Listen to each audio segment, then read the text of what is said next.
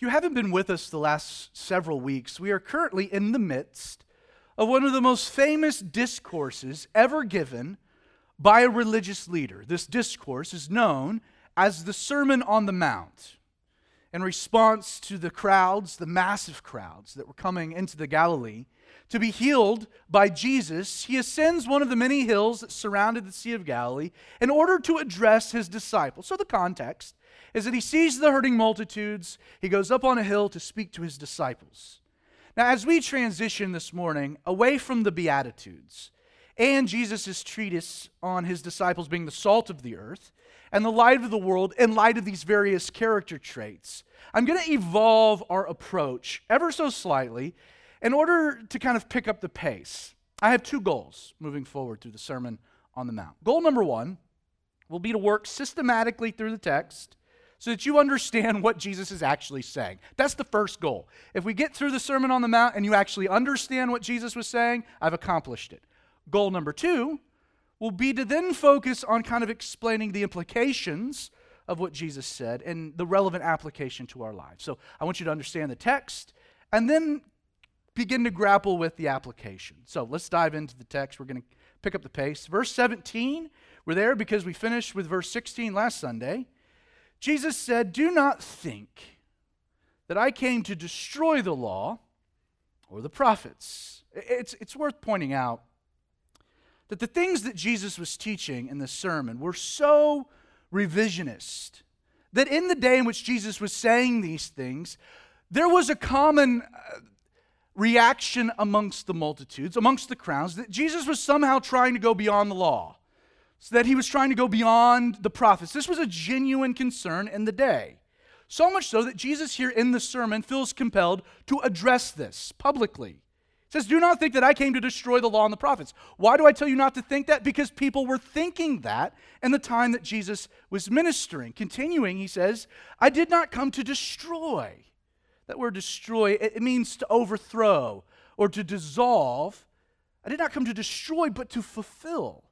I love the word fulfill. It means in the Greek to fill to the full. It's to render complete. Jesus adds, "For assuredly I say to you." Now, we should pause for a moment because we will see moving forward how Jesus uses this phrase frequently throughout the rest of his sermon. "For assuredly I say to you." And let me explain what makes that really radical. In the Old Testament, we have generations upon generations, hundreds of years of God speaking through people, right? The prophets. But what was the typical refrain? What would they say? The prophets would stand up, again, anointed, commissioned by God, but they would say, "Thus saith the Lord," and then they would bring the message from God. Jesus breaks from that tradition. He breaks from this norm, and he does something radical. Instead of "Thus saith the Lord," Jesus has the boldness, the surety to say, "Assuredly, I say to you," rendering his word on par with "Thus saith the Lord." Jesus uniquely spoke with an absolute certainty, a complete authority. "I say to you, till heaven and earth pass away." This was a future event that will be fulfilled in Revelation 21. "Till heaven and earth pass away, one jot or one tittle." Now, if you're not familiar with the jot or the tittle, these were the smallest punctuation marks within the Hebrew language. Hebrew kind of originated, or at least it developed within their time in Egypt. Thus, there was kind of a calligraphy element to the Hebrew language in the way that they wrote it, the way that the letters were structured. And so they had these jots, these tittles, these little punctuation marks. So Jesus is saying, "Till heaven and earth pass away, not one jot or tittle," the smallest punctuation in the Word of God, "will by no means pass from the law till all is fulfilled." Broadly speaking, Jesus here, he's confirming the absolute, the eternal nature of God's word, and he's doing it within the context of the temporariness of heaven and earth. Heaven and earth will pass away, guys, but God's word will stand eternal. And a rather lengthy discussion about the law and how God never really intended for mankind to live up to the holy standard. I say that because, the law, it necessitated, God gives all these commands. I want you to do all these things. And then what immediately follows? He's like, and now here's a sacrificial system for you to go and make atonement when you undoubtedly fail. Like, you had a sacrificial system built into the law because God knew you'd never live up to the law, and thus you would need a sacrifice. You would need atonement. You would have a constant and continual failures that every year would necessitate you going to the temple. But in this discussion, Paul, in Galatians 3, verse 24, he gets to the fundamental, the core purpose behind the commandments themselves. He writes, he says, therefore the law was our tutor to bring us to Christ. And then he says, for what reason? That we might be justified by faith. In his infinite wisdom, following their deliverance from Egypt and commissioned to be his holy people, God gave the Hebrews the law in order to be a constant reminder of two very important realities. One, they could never live up to his ideal. That was the first purpose of the law. You're going to fail. You're not good enough. For all have sinned and fallen short of the glory of God. Purpose number one, I can't do this. Which leads to the second purpose. If I can't do this, if I can't obey this, if I can't attain a righteousness through my goodness, my works, my obedience, then my right standing before God has to be something, again, I can't earn, has to be something bequeathed, something given, something imparted. That was the purpose of the law. Basically, you're a sinner, in case you have any questions, and therefore, because you can't do anything about it, you need a Savior. The law, our tutor, to bring us to Christ so that we could be justified at a different mechanism, by faith. When Jesus said, I did not come to destroy the law, but to fulfill, to render it complete, he's saying that he came to fill to the full this ultimate work that the law had been given by God in the original to accomplish in the first place. I've come to fulfill what the law was designed to fulfill. You see, Jesus came to earth in human flesh in order to live a sinless life according to the righteous standard established by the law. And then because he never transgressed the law, Jesus was provably sinless. The law is a standard. Jesus lived according to the standard. He's provably sinless, meaning that the wages of sin, again, death, were not something required of him because he had never sinned. We know he had never sinned because he fulfilled the law. And in this sense, the life of Jesus fulfills all of these things, opening another door. I noted earlier, but in the Old Testament framework, a substitutionary sacrifice had two distinct functions in the life of a sinner. The death of a sacrifice, first, would provide atonement. That's a fancy word. It's kind of a Christianese word, Christian lingo, atonement. Meaning, the sacrifice, by offering it, again, innocent, it satisfied, it atoned for the debt because of death, owed by the sinner. So it died in your place. Secondly, it would then yield, so it provides atonement, but then it yields a righteousness before God. So my sin's atoned for, meaning I'm good for the moment. Now, the problem is this is all temporary. Think of it this way. A sacrifice took a person's sin onto itself and then gave back in return righteousness. Many Bible scholars refer to this incredible transaction as the Great Exchange. Like, understand, it was only on account that Jesus was righteous according to the standard established by the law that he could be our sacrifice, our substitutionary sacrifice. The author of Hebrews aptly points out that the blood of bulls and goats, the Old Testament model, it was insufficient to actually address our core issues. And yet, because Jesus was human, not the blood of animals, but because of Jesus and his humanity, his death, according to the way God structured it all, was able to not just satisfy our debt and in turn impart a righteousness, but could make that permanent and not temporary. amazingly, as with the Old Testament system, none of this was possible apart from what? Faith. Faith in the fact that God would accept a sacrifice.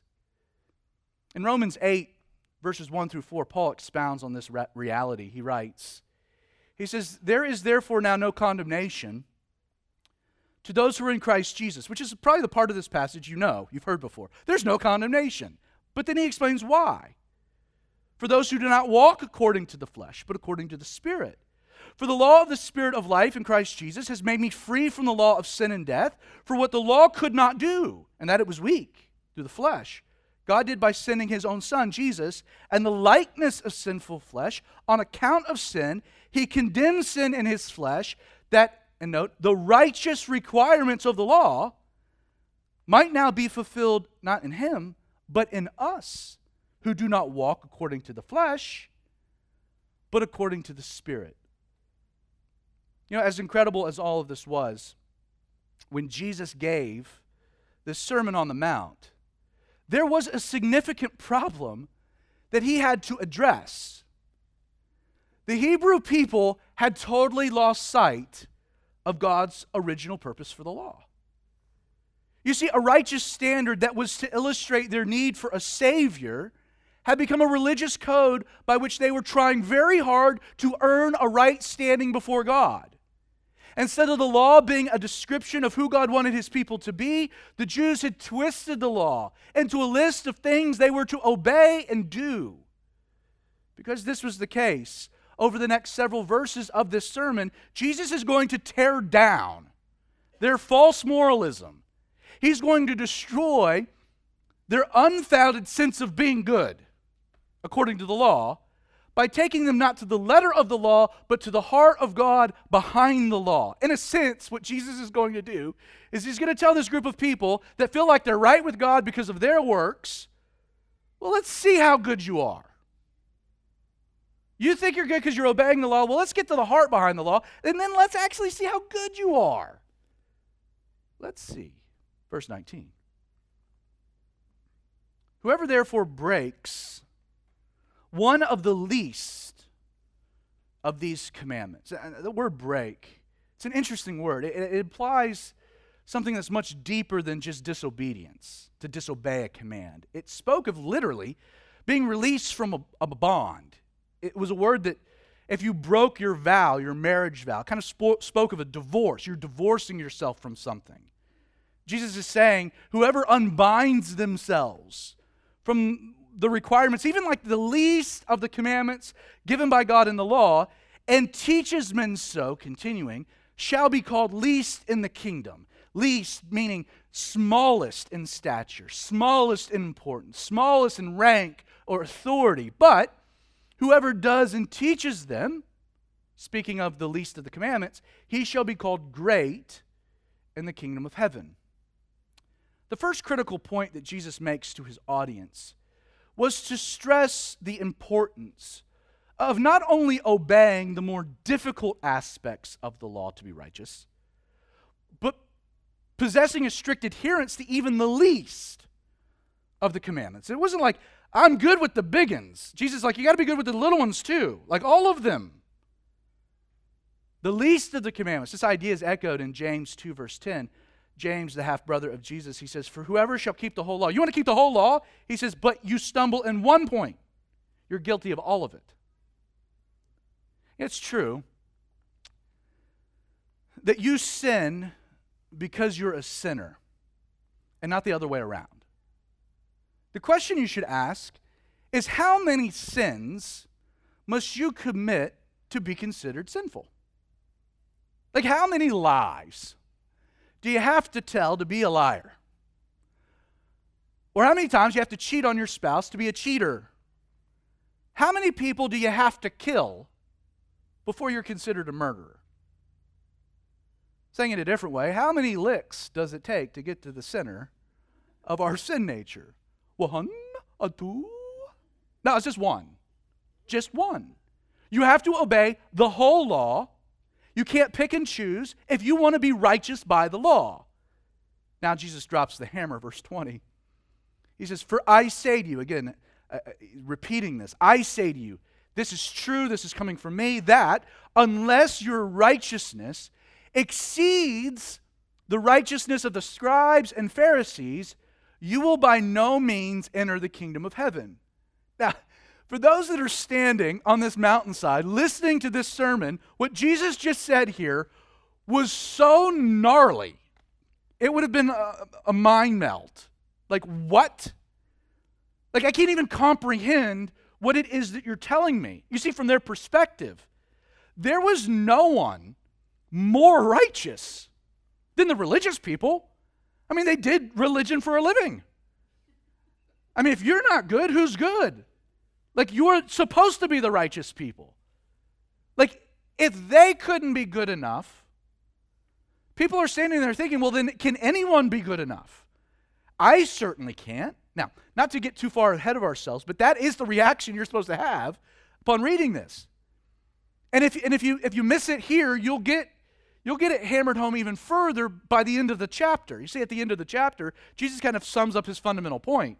Verse 48, again, we're not going to get too far ahead of ourselves, but this is the whole idea. He says, therefore, or on account of everything I've just said, you shall be perfect, just as your Father in heaven is perfect. You know, often when we're trying to determine whether or not we're a good person, we do it through self-comparison. We look at the person maybe in the other table in the sanctuary, and we're like, I know I have problems, but that person's life is a train wreck. They're not good, and I'm not dealing with that, which means I'm good. Like, it's through self-comparison. I know I have issues, but my issues aren't like your issues. So me and God, we're pals. We're playing 2-on-2, man. Me and Jesus. The problem is that you're measuring yourself to a false comparison. You're using a broken ruler, a warped tape measure. It's not level. You see, the problem in this culture that Jesus was addressing and ours is that they were looking at the religious leaders, and they had concluded that the religious leaders, the scribes and the Pharisees, they were the standard for righteousness. The problem was that they weren't. Jesus is saying, you want a standard to judge yourself? Look at your Father in heaven. You see, nothing less than total perfection is what God was requiring for a person to be righteous by the law. Now, for those with any delusions at this point, that God would allow them entry into heaven on account of their personal goodness, Jesus, he rocks their world. Verse 21, he says, you've heard it said of old, and he's going to do something here in the next several sections. He's going to repeat this structure. He's going to quote from the law, you've heard it said of old, and then he's going to segue and transition into explaining the heart of God behind that particular statute. You've heard it said of old. And then he begins, he says, you shall not murder. And whoever murders will be in danger of the judgment. That was something that everyone knew. They grew up in Sunday school hearing this command. Command given by God, Mount Sinai in Exodus 20, verse 13, was repeated then 40 years later as the children of Israel are about to make their way into the land of promise in Deuteronomy 5, verse 17. Within the law of God, murder, which was defined. There were 7 different words used in the Hebrew language for killing. This word murder, it's premeditated manslaughter. This was a capital punishment. Death is what was required. You shall not murder.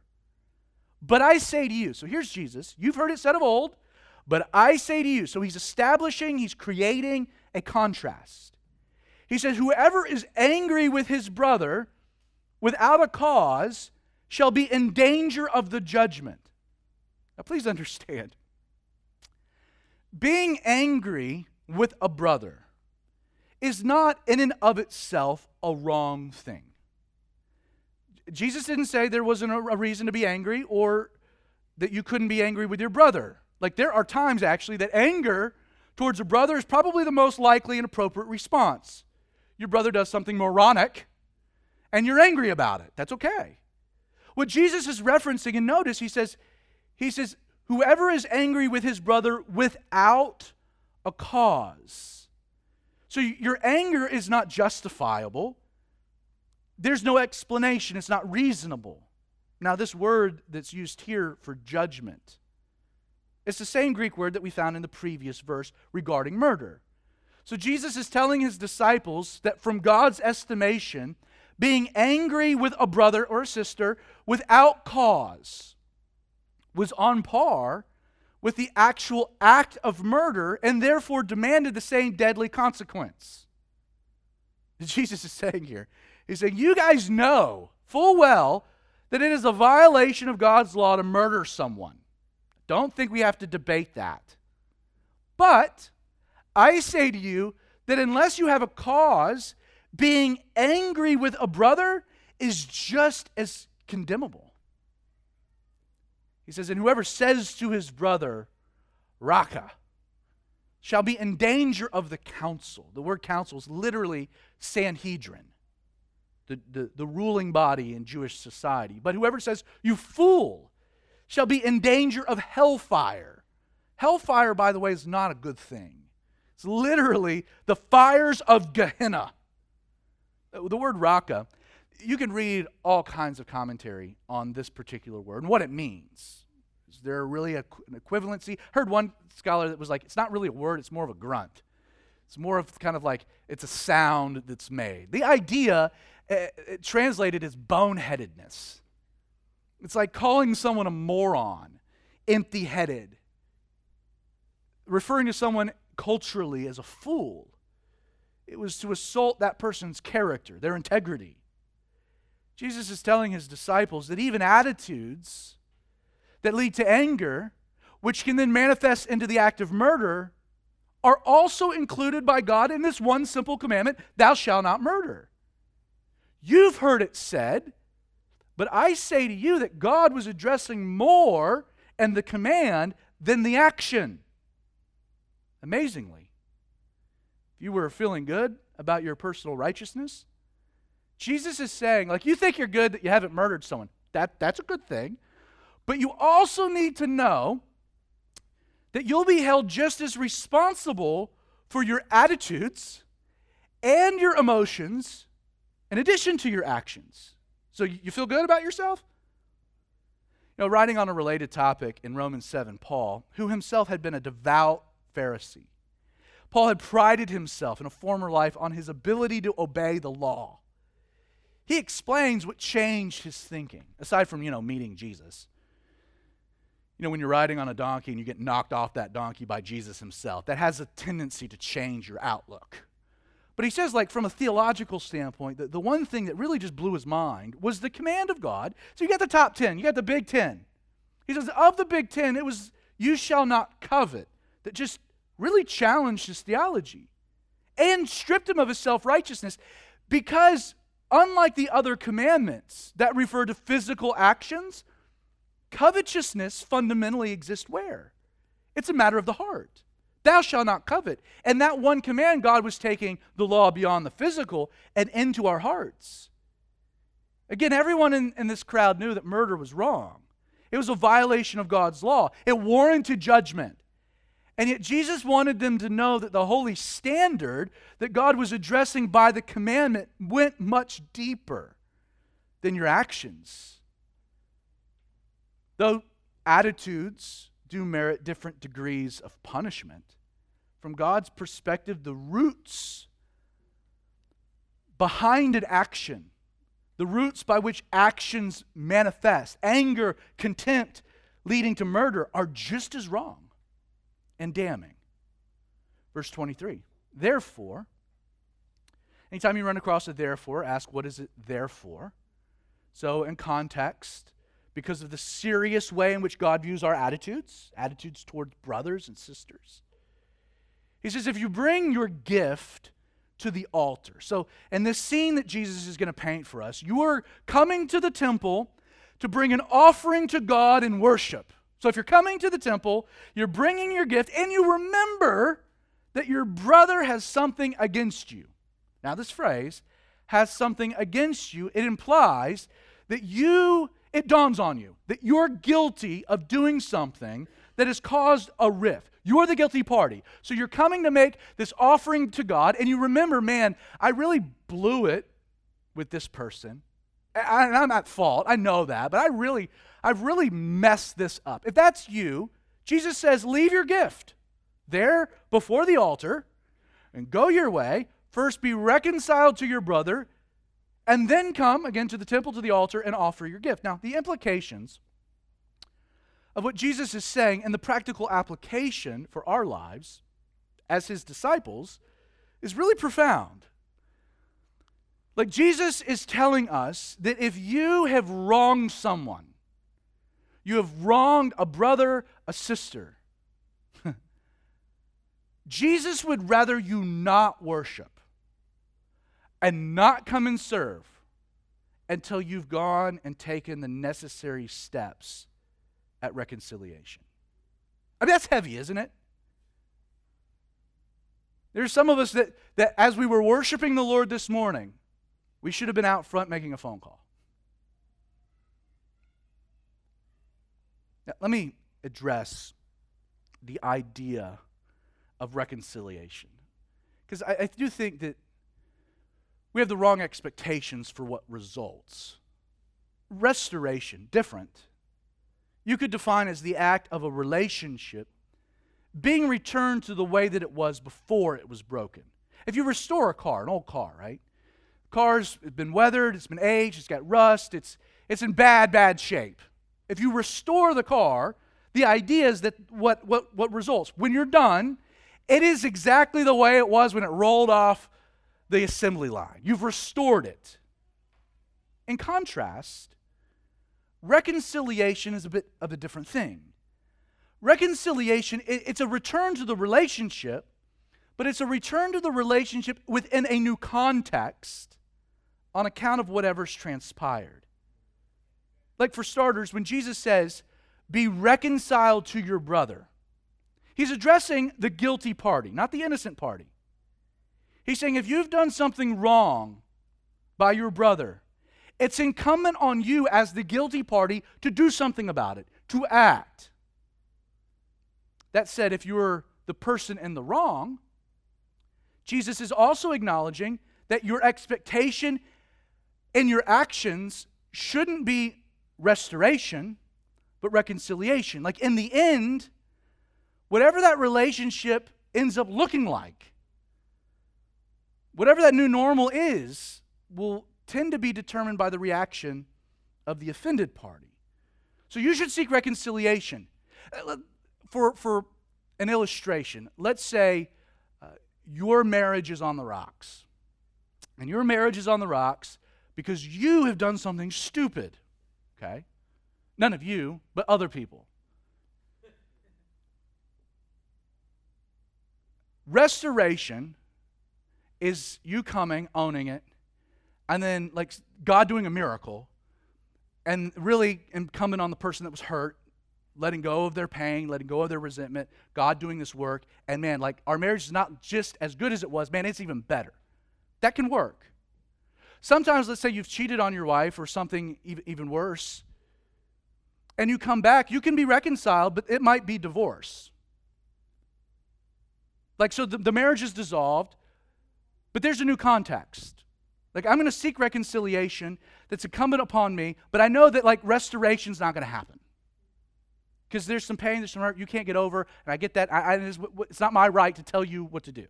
But for the sake of kids, we need to be amicable. We're both Christians, we're both believers. So reconciliation is, well, there's a new context. But I still have to enter this new context. And I got to be willing to do what's necessary to be in this new context. Like, if you're in a business relationship and you've been stolen, like someone's stolen money from you, restoration might not be possible, but that's not what God's asking.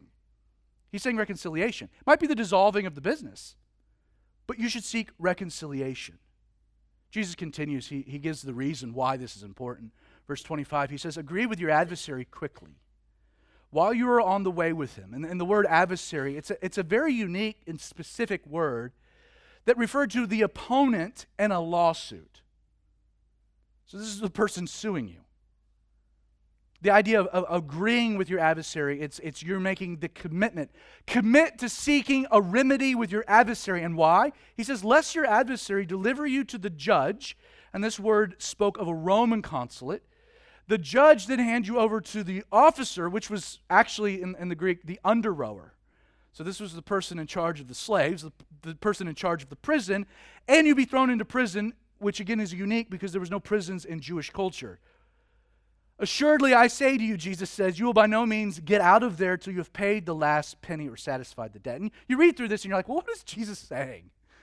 And again, my first goal is to try to help you understand it. In the law, reconciliation. So we go back to the Hebrew law. Reconciliation was only possible through what was known as the act of restitution. If I harmed you, according to God's law, it was incumbent upon me to do more than simply apologize and own it. I had to be willing to practically do whatever was necessary to make sure you were whole. In these verses, Jesus is pointing out that recompense will always be carried out. If you're at fault, you're going to pay your debt one way or the other. You actually have a choice, though. Like in a literal sense, there's no doubt that Jesus is exhorting his disciples, hey, handle your beefs with one another quickly and do it in-house. You know, it is, the Bible speaks about this in other places. Like it is a tarnish on our godly witness when Christians need a secular worldly arbitrator to rectify our differences. Get together, figure it out. Don't include the courts. That said, beyond the legal ramifications, there is a deeper lesson I think Jesus is speaking to. You know, when we fail to do what is necessary to reconcile an issue that we have with a brother or sister. So I want you to get real personal for a moment, because you've all been guilty of probably hurting someone. So think about, you've hurt someone, and you are avoiding the problem. You're resisting admission of guilt. You're unwilling to make restitution. You're refusing to pursue forgiveness. So that's you. You've hurt someone and you're not doing anything about it. Let me ask, how's it going? Like Jesus is saying that your recompense is gonna happen, but the consequence right now is probably worse than otherwise. Like, have you ever been imprisoned by a bad relationship? Like, because you haven't been willing to do your part to resolve issues with someone else. You're miserable. That person's always on your mind. The contention is a festering wound. You're being eaten alive by guilt. You see that person at church or in a social setting, and you get anxiety, and you try to run the other way. I say this because I'm guilty of it. You don't want to look them in the eye. You feel real awkward. Like you are imprisoned in a bad relationship because you're not willing to do what's necessary to seek reconciliation. What Jesus is saying here, he said, you can do this the way that the law says to deal with it.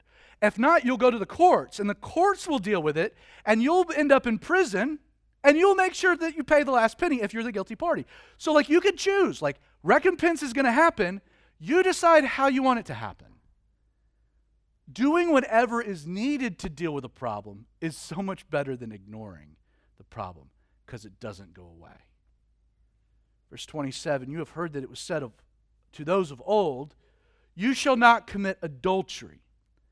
As with the earlier example of murder, this command was originally given by God from Mount Sinai. And Exodus 20, verse 14, again repeated in Deuteronomy 5:18, Leviticus 20, verse 10, actually tells us that adultery, like murder, was also considered to be a capital offense.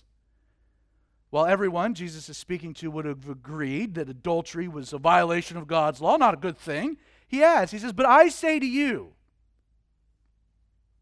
whoever looks at a woman, so the idea is to see with one's eyes, and then to gaze upon with the intention, Jesus says, to lust for her. So you are longing for her in your mind's eye, sexually. You are desiring her with your heart. You are coveting what is forbidden. You've heard it said of old, you shall not commit adultery. I say to you that whoever looks at a woman to lust for her, and Jesus says of this person, you have already committed adultery with her in your heart. So you're guilty of the command. I should point out that Jesus is not speaking of a sexualized image that you could not avoid seeing with your eye. He's not saying that that makes you guilty. Nor is he addressing kind of an involuntary sexual thought that randomly pops into your head. And I'm relieved at that because we live in a very sensualized culture, meaning we'd all be in very, very big trouble. Instead, Jesus here is describing something that may have at first been accidental or not, but it quickly becomes something deliberate. Like in this scenario, there's an image, something you've seen, it enters your mind through your eyes, but it results, it manifests in a sinful longing, a desire, something in the heart. A great example of this is David and Bathsheba. David, seeing her bathing, should have turned his eyes, but he stood there and he gazed. What was captured in the eyes went into the mind and went down into the heart. He committed unspeakable evils as a result. You know, one thing that separates humanity, there are a lot of things, but one of them, that separates humanity from the rest of the animal kingdom is our capacity for imagination. Like the power, ability to think beyond what's possible or presently actual. It's something you don't find in any other capacities within the animal kingdom but humanity. We have the ability to progress, to imagine. That's led to progress, right? In a lot of ways. Technologically, scientifically, socially, culturally. I should also add that the power of imagination has enabled mankind to digress morally, ethically. But what makes this section of Scripture so interesting and revolutionary, and I should add different, like if Jesus is making this point about murder, why is he now repeating, kind of bringing another illustration? I think he's trying to communicate something different than what he was articulating with murder and anger. What Jesus is saying here is that God will hold people just as responsible for our thoughts and our imaginations as he does our actions. So if at any point you've been feeling really good about yourself, you shouldn't at all now. The law doesn't just speak about actions, it speaks about attitudes. But it didn't even speak about attitudes. It just speaks about thoughts and imaginations. You know, no one would argue that cheating on your spouse is a good thing. In fact, it's a terrible deed. But Jesus is telling his disciples that the process of looking upon another with desire, and then the mental scenes that are subsequently allowed to play out in our minds, is just as wicked as the deed itself. If the command not to murder includes emotions and attitudes, the command not to commit adultery includes our thoughts, imaginations, and passions, even if you don't act upon them. You know, if you listen to Bible studies on this section of Scripture, this is the point in the message where the application morphs into me providing you some practical tips that will help you guard what you allow your eyes to see in various ways that you can take your thoughts into captivity. Jesus, I think, knew that would be our reaction, so I love what he says next. Verse 29. If your right eye causes you to sin, literally, if your right eye causes you to stumble or trips you up, pluck it out, cast it from you. For it is more profitable for you that one of your members perish than for your whole body to be cast into hell. And if your right hand causes you to sin, cut it off, cast it from you. I don't know why you need to cast it from you. It's not like it does you any good once it's been cut off, but that's what he says. For it is more profitable for you that one of your members perish. Basically, it's more like the more advantageous long-term outcome is that a member perishes than for your whole body to be cast into hell. Oh, the number of sermons you've likely heard preached off of this famous text. And the reason being is the applications for the preacher are endless. Sadly, though, I think what we have here is a perfect example as to why it's very dangerous to cherry-pick passages out of the context in which they were given. Case in point, I'm convinced Jesus is not saying at all what most people interpret him to be saying. I'll explain. There is no question that Jesus is making an important point using hyperbolic language, and that what he's articulating should not be taken literally in any way. And most people will agree to this. 2 reasons. First, the prospects of the body entering heaven maimed, as opposed to being cast into whole, that is a ludicrous supposition on its surface. Like, there's no biblical evidence that that's even a possibility.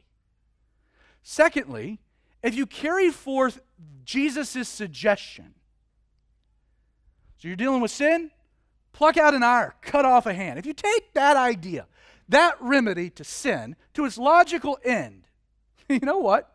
You fail to actually solve the problem.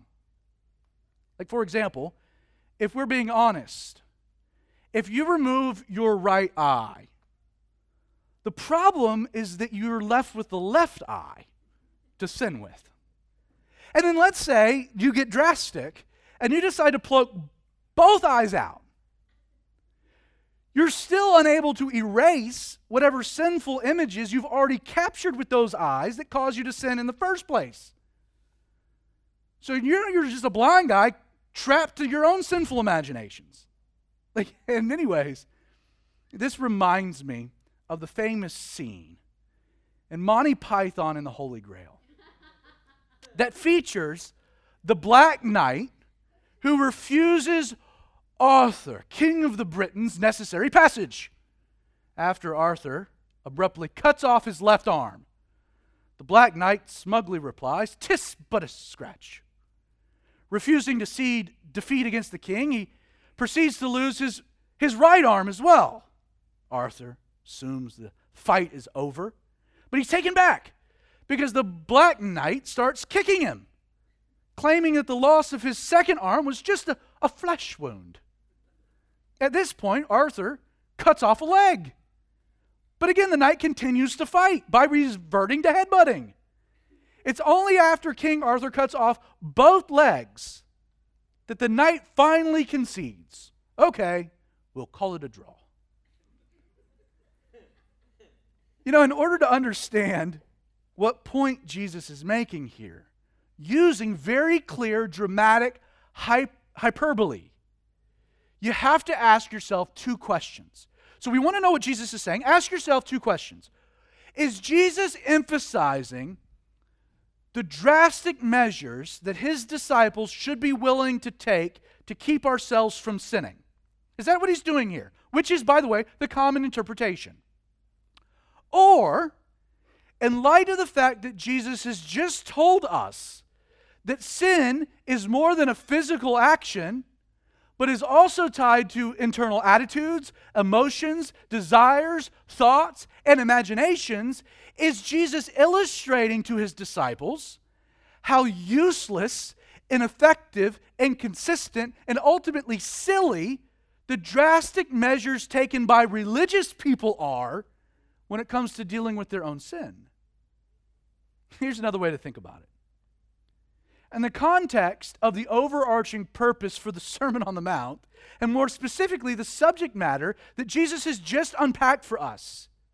You know, you have to be more righteous than the religious leaders to enter the kingdom of heaven, and your core assumptions about the law and what constitutes obedience are completely incomplete and misguided.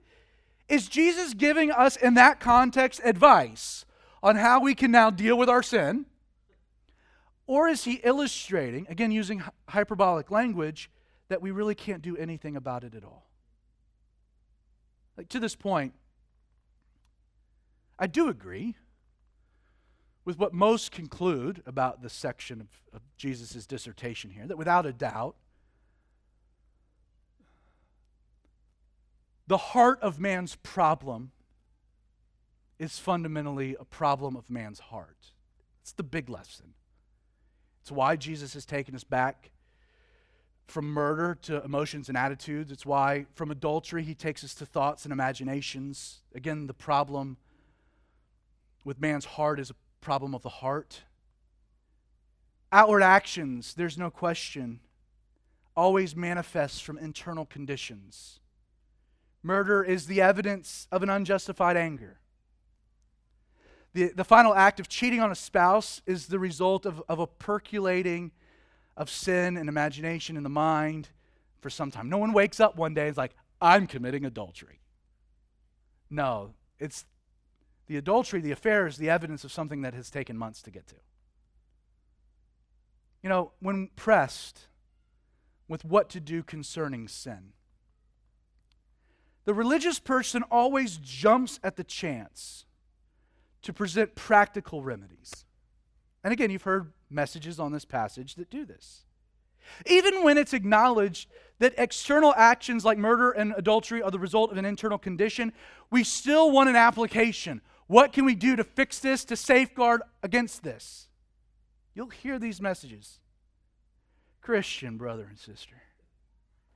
In this passage, Jesus is clearly telling us that if we as his disciples would be willing to take drastic, even dramatic steps to deal with our sin, he'll be pleased.